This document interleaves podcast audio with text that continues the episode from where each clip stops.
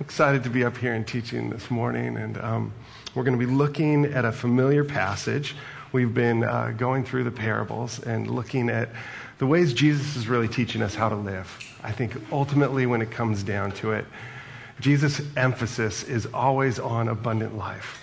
How do we experience it? How do we grow into it? As Mo was saying, praying for revelation, right? Like, what is that? It's more, that the life that we are called to live is always more. And He's getting us more and more open, enlarging our hearts so that we're able to receive this life and then give it. And this week, something happened. I um, have been, over the last few years, working with a cousin of mine. And this is an odd request. He, he came to me and he said, Jeff, I want you to do my memorial. He, um, about 12 years ago, was diagnosed with cancer and was given two years to live and uh, outlasted that by a decade. But, um, but battled that whole time. And so here's a man who has lived with the reality of his own impending death, f- like front and center for the last 10 years. And um, it was fascinating sitting with him and listening to his story as he kind of processed it with me the, the effect that this has. You might imagine some of that might feel a little bit morbid, but, but the truth is, he's, he's staring at a reality that's coming towards all of us, whether we want to admit it or not, right? That, that ultimately this life ends, and that we all, as human beings, find ourselves wondering what did this mean? Did I live this well? How did I spend my time? And I think that so often we spend, if, if you're like me, most of our effort and energy sort of avoiding this reality. That, uh, that we, we pursue youth, we pursue the, the young desires, we try to stay as young as possible, we try to keep our appearance as young as we can, hoping to stave off this sort of reality that's approaching at us. But I think that this can, in the end, stunt our ability to really live. That the more we kind of hide from this and cling, the more we find ourselves kind of wasting the opportunity. There's a freedom from coming, from a, um, just understanding the fact that we have a limited amount of days, an amount of days that only God knows, which I think pulls us into this present moment and asks us, How am I supposed to live today? I've been reading a book uh, with a book group called From Strength to Strength by Arthur Brooks. Has anybody read this book? Yeah. It's kind of newer. If you hear anybody talk about fluid versus crystallized intelligence, it's kind of, that's kind of his phrase that he coined. It's an interesting idea, but he talks about these sort of younger values that we try to hold on to. And he would say it's, it's similar to athletics, where you would go, uh, if you're an athlete, your career peaks probably at 28, right? Like 30, you're kind of holding on. 31, you're getting old. You've probably got a few injuries. So you, you realize this idea if your life is about athleticism, you've got kind of the first third of your life, and that's about it. But in a similar sort of way, we, we seem to value innovation, right? And he would say innovation, too, is kind of a young man's game. By your early 30s, most of us are decreasing in our ability to think outside of the box. And then we might argue and say, oh, no, no, no, I still got it, right? But, um, but that's denial. And uh, it, what Arthur Brooks is talking about in this book is hey, you've got to shift from this, what he would call this like fluid intelligence, to this crystallized intelligence, which he would refer to as wisdom and generosity. A different way of thinking. And, and as I look at that and look at his approach, I think it sounds in so many ways very biblical that this life of acquiring and possessing and achieving is, is sort of a young man's game and it's not wrong but when we try to stay there and hold on to those values too long something goes bad. We end up creating a future that's about us and about our achievement about looking a certain way. It's very appearance driven and there's a cost to this, and it's a subtle cost, and it happens slowly over time, but it's sort of eroding of our soul. I honestly think this is what Jesus is referring to when he says it's possible to gain the whole world and forfeit your soul. That we get stuck in this mode of acquiring, and the truth is, it doesn't make us happy. And as we go through life, each of us has, I firmly believe, a unique calling on each one of us. In mining that out, understanding our purpose, understanding our unique calling is, is one of the keys to really living a deep valued life, um, a purposeful life. And um, we've been doing that as an elder board. I've been doing that a little bit on my own. Have any of you done any work on like what your core values are? Have you thought about that? Brene tells you you got to pick two, which is really, really hard. I can get it down to about like six or seven or eight, right? And then they start kind of overlapping and morphing. I think, you know, I would have said before this week, I think growth and I think authenticity, I think those are core for me, the ones that really matter. But then I'm like, yeah, but what about, what about wisdom? I like that one too. Or I want to kind of fit them all in together. But, uh, you know, really mining down deep. Each one of us, I think, in our hearts resonates a bit uniquely. And yet, as much as each of us are unique, I think there is a simple formula for how to live a flourishing, abundant life.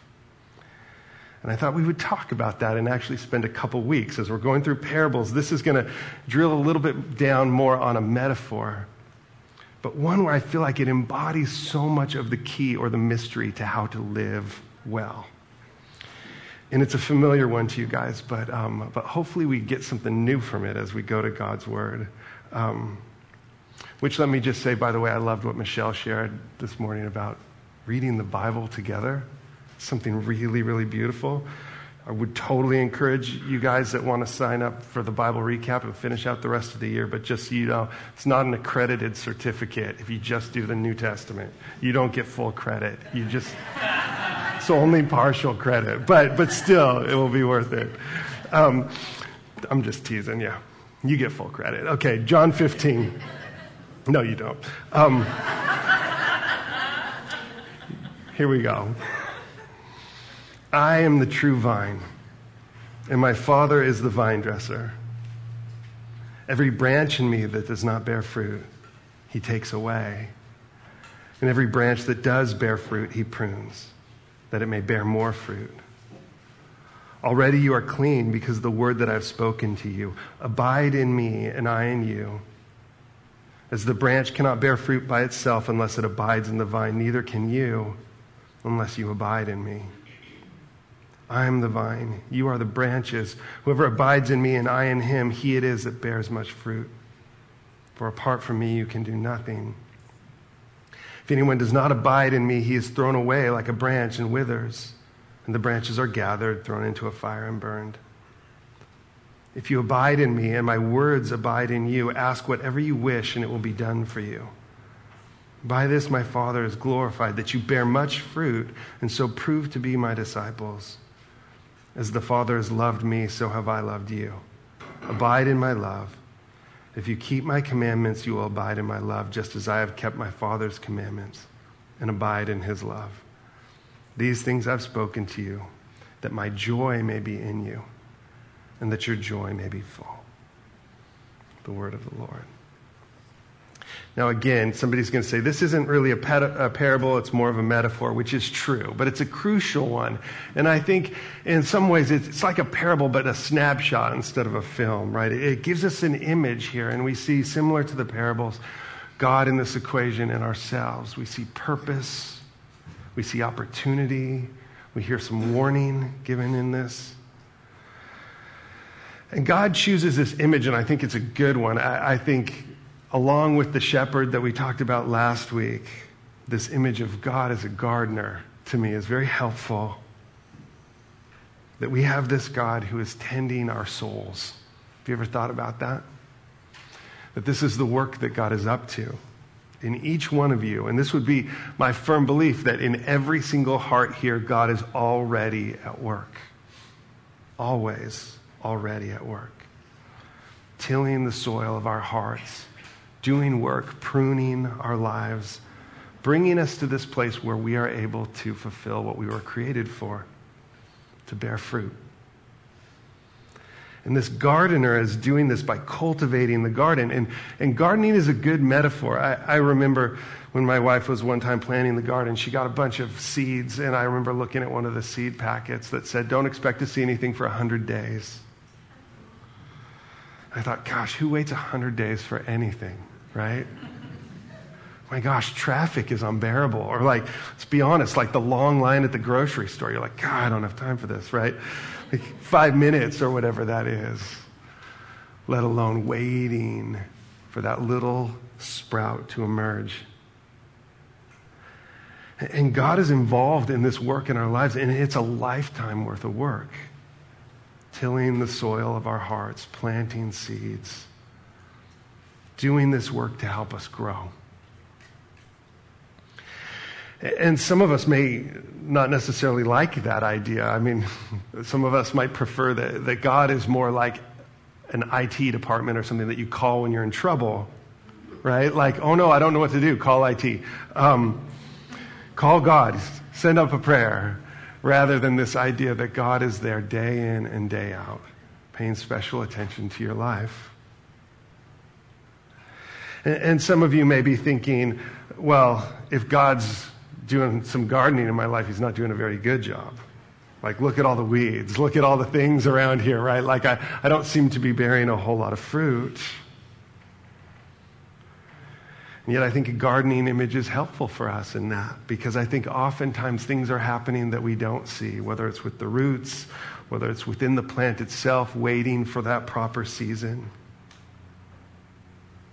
Some of us may be sitting there thinking, gosh, if, if God is the gardener, why isn't he watering me more? Like I feel so dry. You know, the, the, the truth is that, that in all of these things, there's in this image a fair amount of trust that's being asked of us.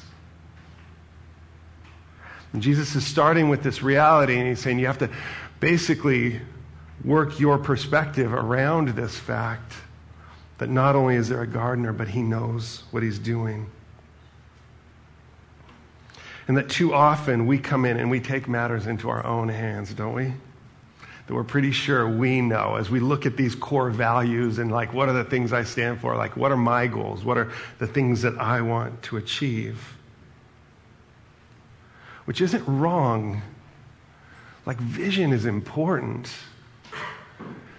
But I think sometimes what happens is we can get in sort of a tug of war match with God over His will versus our will without even knowing it. We're protecting things that we're trying to hold on to. And the fact is, we have this gardener that comes in and prunes. And pruning, I think, is, is oftentimes confusing to us. In fact, I think sometimes things, branches get cut off that we're like, oh, no, no, that was working, right? Like, leave that one alone, and nope, that gets snipped. Sometimes they're branches that we just sort of want to hold on to because we feel like they give us value or worth. When in fact, God's going, ah, in the long run, Jeff, better to let that go. And these prunings, I think, in our life can look an awful lot like inconveniences, interruptions, even suffering. Here's your little C.S. Lewis for the day. He says, The great thing, if one can, is to stop regarding all the unpleasant things as interruptions of one's own or real life. The truth is, of course, that what one calls the interruptions are precisely one's real life, the life God is sending one day by day. We look at these interruptions and go, oh, gosh, why can't I just get on with bearing fruit? And God's going, no, no, this is how. This is how it works.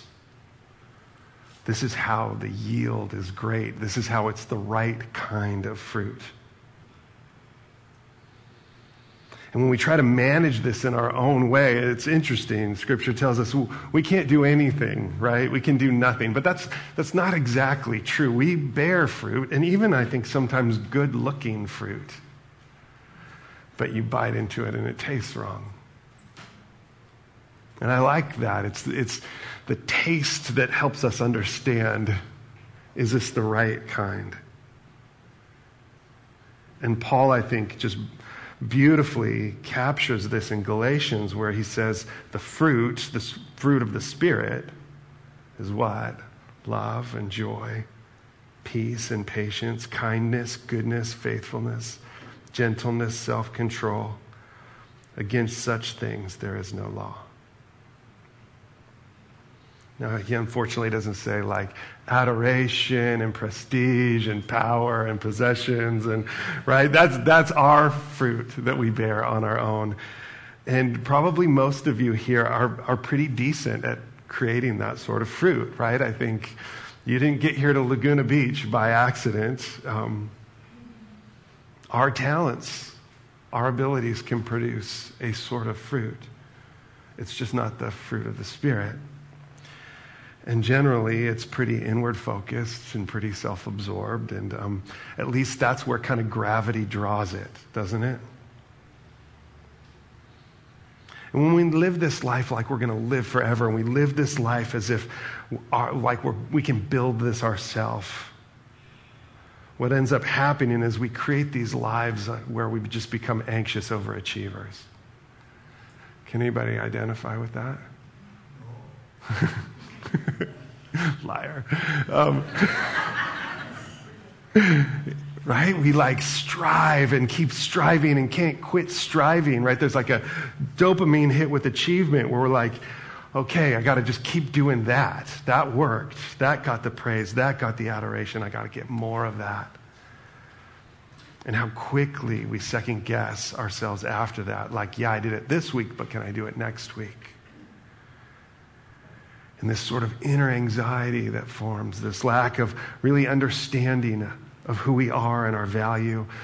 And I think we talked last week about being lost, this lost sheep. And I think sometimes this chase, this pursuit is what gets us lost. It's a chase after something that ends up being a bottomless pit. We can never attain enough of it to bring us satisfaction. But we sure try, don't we? I think this is where Jesus comes in and he starts snipping away at these things in our life, these attachments that we have, these things that we want to cling to, the things that we're sure are going to make us feel good about ourselves. And he doesn't say bear fruit. I mean, this is what's so important here. When we look at Jesus' model, he's not ever telling us bear fruit. He's saying, no, you can't. He tells us to do what?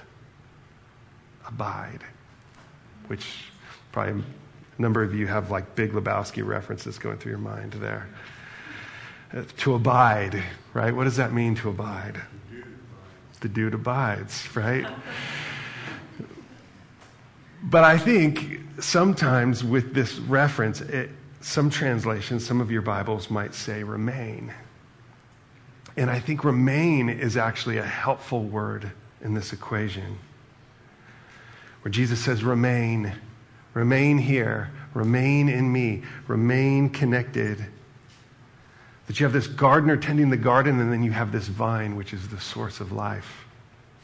Remain in it.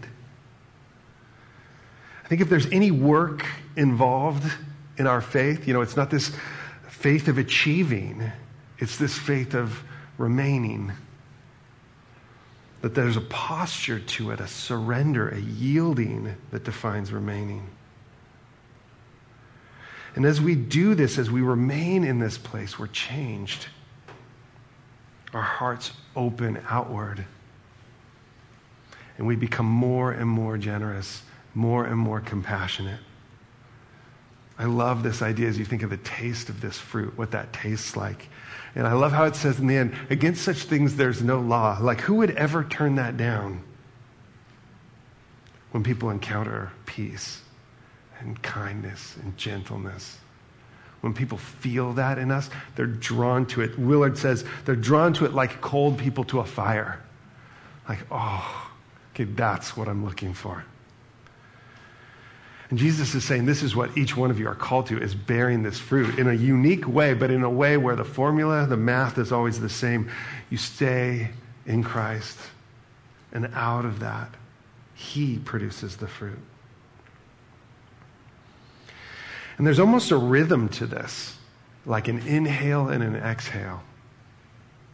That we're opening ourselves to God and opening ourselves to others. And I like how, you know, when Jesus says, You love because I first loved you, We receive and then we give. That when we remain in Christ, what we are doing is allowing God to love us. Sometimes that love is the pruning. Sometimes that love can feel disappointing. But we trust that God knows what He's doing. When I choose myself and my will, I cut myself off from that and it, I start to wither.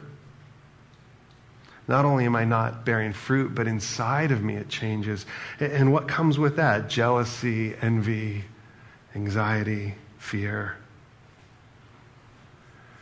And Jesus is saying, here's the key. You have to remain in me, but it requires surrender and humility, two words that our ego doesn't like, right?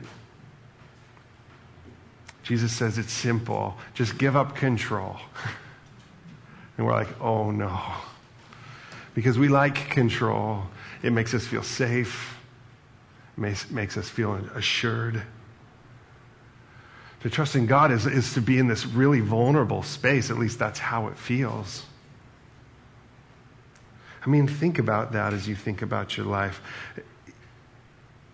And you've heard me say this before how easy it is to say, God, all of this is yours, right? And, and what always comes to mind is like a hand behind my back. And I'm like, God, all of this is yours. And he's like, Yeah, you can keep all that. What's behind your back, Jeff? And I'm like, Oh, it's no big deal, right? And he's going, Oh, no, that's everything.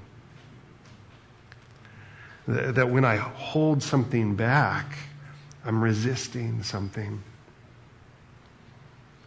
And see, Jesus models this, I feel like, so beautifully when he's in the garden and he's praying and he sees the cross before him and he's like, I don't want to do this. And he prays that if there's any other way, right? And then that prayer, not my will, but your will be done. I think that is at the heart of remaining. That prayer right there. Not my will, but your will be done. And the thing is, what we see, and we're going to look at this later, because I want to spend a few weeks on this. I mean, when you go there, Jesus is like, okay, when you're in that space, he's like, okay, ask for anything. Let's go. But without that remaining, then any blessing from God is dangerous. Anything is something that we can turn and revert back to ourselves in our pride. So, this work of submission, I want to say, is the work that all of you find yourself in, whether you know it or not. It's in your marriages, it's in your relationships, it's with your job at work.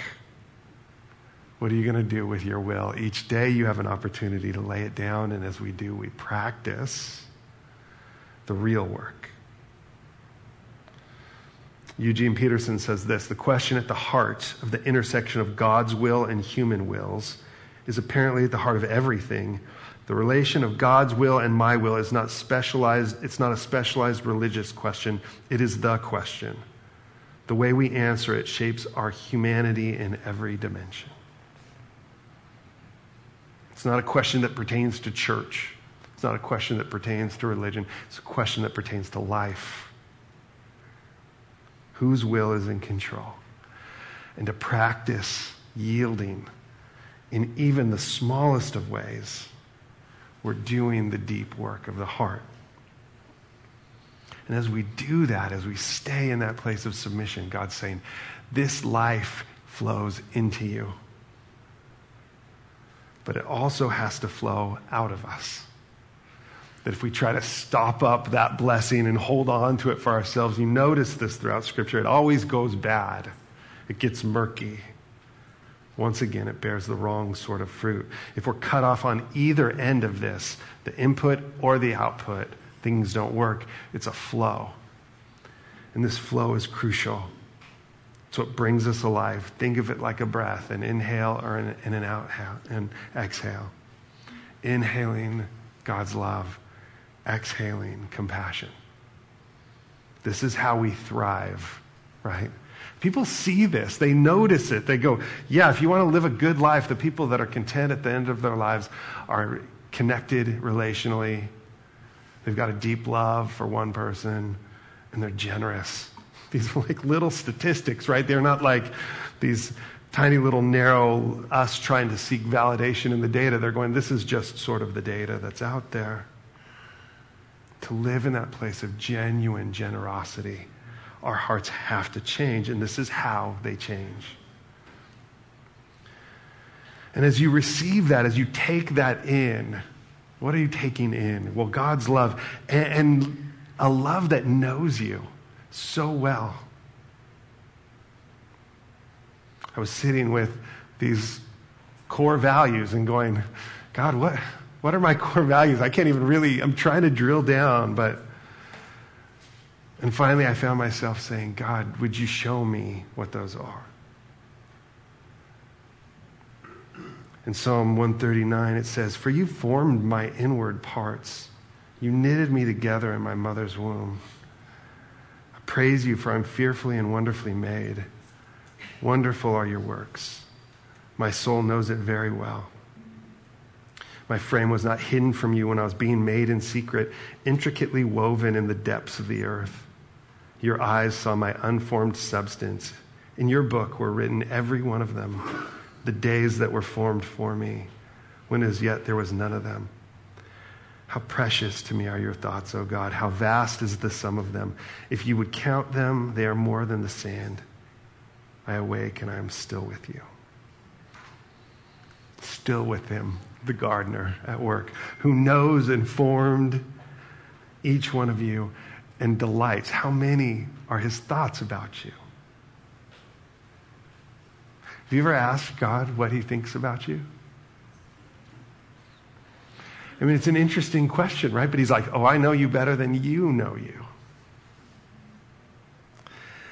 And I had this moment this week where, like I was saying, like, what are, what are my core values? Well, I love growth. As a church, I want to see us grow. I love authenticity, right? None of this outward, superfluous stuff. Let's like get to the real work, right? The deep work. But I, you know, was meeting with my cousin's family. And, um, you know, and, and this is what I find when I ask God, who, God, who do you see me to be? I'll tell you what he does for me. He leads me into a situation where I feel like I'm in way over my head. And I'm often like, oh, here we go. I'm going to be asked stuff that I don't have answers to. I'm going to be walking down roads with people that I haven't personally been down myself. Like, what am I going to do here? I mean, I could read the rule book, right? But you're like, you're walking into a situation of grief. My father's alive. These, my little second cousins have lost their dad, you know. Find myself going, help, God, help. And we had such a beautiful time together, and I won't go into details. I'm sitting there, like, so humbled by this and thinking about how little I really as I'm thinking about what I gave, how small what I gave was. Thinking about the tenderness of this moment, right? And I think this is God going, hey, that's who you are, Jeff, just so you know. That's who you are. And I tend to think, well, gosh, there's so much wrong. Look at all the weeds in this garden. And I think God goes, no, I know. We still have some work to do. But I drive home and I like weep because it touches something so deep in my heart, like longings. When I'm coming up with my values statement, it's too small. And God just goes, ah, oh, it's bigger, it's deeper, it's smaller in some ways. That's the real thing, right? And when you come and you show compassion to somebody like that, that is hurting or feels outside of it all, I think sometimes it feels like so small what you give. But God's going, oh man, we can do a lot with that. We can bear a lot of fruit. Sometimes just through these simple little gestures. And the truth is, it's humbling, but it's, it's also beautifully simple. And Jesus just models it for us who was in the image of God, what? Emptied himself. They call this kenosis, is the theological word. This emptying of my will for the will that God has. And see, what I want to get at is this is, gosh, in this process, this is where our hearts change and grow. It brings out something in us, something more. I, I think uh, Lincoln referred to it as the better angels of our nature. But it's these deeper things in us that God sees and goes, Oh, I put that there. Those things, our deepest longings, are the things that God wants to realize. And so he says, Remain. Remain in me. Abide with me. It's not active or passive. It's this sort of in between posture of like willing surrender. We give God our heart and we say, Thy will be done. Talk about the vision for our church. What, what is our goal? And we talk about this becoming like Christ for the sake of others. And to me, that has the input and the output and the work all wrapped up. Becoming like Christ, not for our own pleasure, always for the sake of others.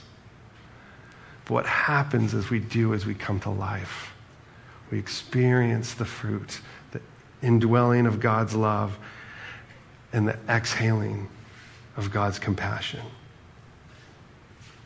I like how Frederick Buechner says the place God calls you is the place where your deep gladness and the world's deep hunger meet.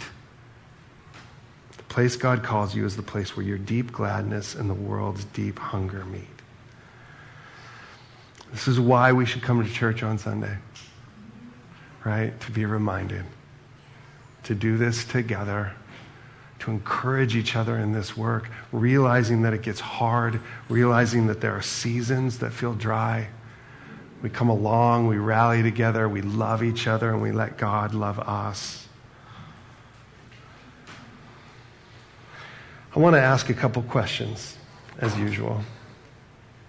And like I said, we're going to stay on this topic for a couple weeks, just kind of going deeper into it. But the first one, I would encourage you to think about this. What, what is your definition of a successful life? And, and nobody's going to see this, right? So you can be honest. Because we all have one. Our actions reflect it. How does that align with your values, the deep core values of your heart? And maybe you're like, I don't even know what those are. And I think that's a wonderful place to begin. God, show me my heart. What are the values? Question two What thoughts does God have about you? That's a, such a vulnerable question, right? And a lot of that's been conditioned by our past. Some of us feel guilt or shame just at the thought of God's thoughts about us. These parables remind us that is not God's heart. He looks on you with love and affection as his child. Even if you're that prodigal, he like runs after you. Have you asked God his thoughts? Have you considered what those values were, that those values were given to you by God? I think that sometimes that's empowering when you go, gosh, I feel like I'm just wired this way. And God's going, I know. I love that about you. I made that. Number three, is there any resistance to accepting and surrendering to God's will? Uh, I'll give you a hint. The answer is yes. What is the tension? What have you got to lose? And what might you have to gain? This fruit, right? This is where God wants us to just drink deep of the source of that to remain in this place of life, to be brought to life, and then to live lives of deep purpose as that fruit becomes available for all who are hungry and weary. Would you stand with me?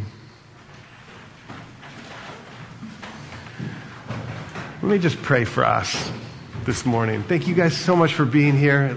Listen, if you would like prayer this morning, we will be down front. Marcia and I will be down here. I think Jesse will be down here. If you would want to come down and join us for prayer, any of our elders will be down here.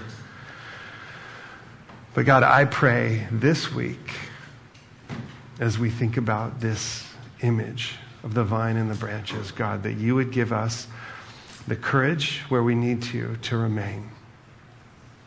God, that you would stir our hearts with the invitation to abide. God, that you would help us discern those things that get in the way of that, that create reluctance. God, give us courage to press through that and to press in to where you're inviting us to be. And God, I pray for each one here this week that they would experience more deeply your love for them, how well you know them, how you delight in them.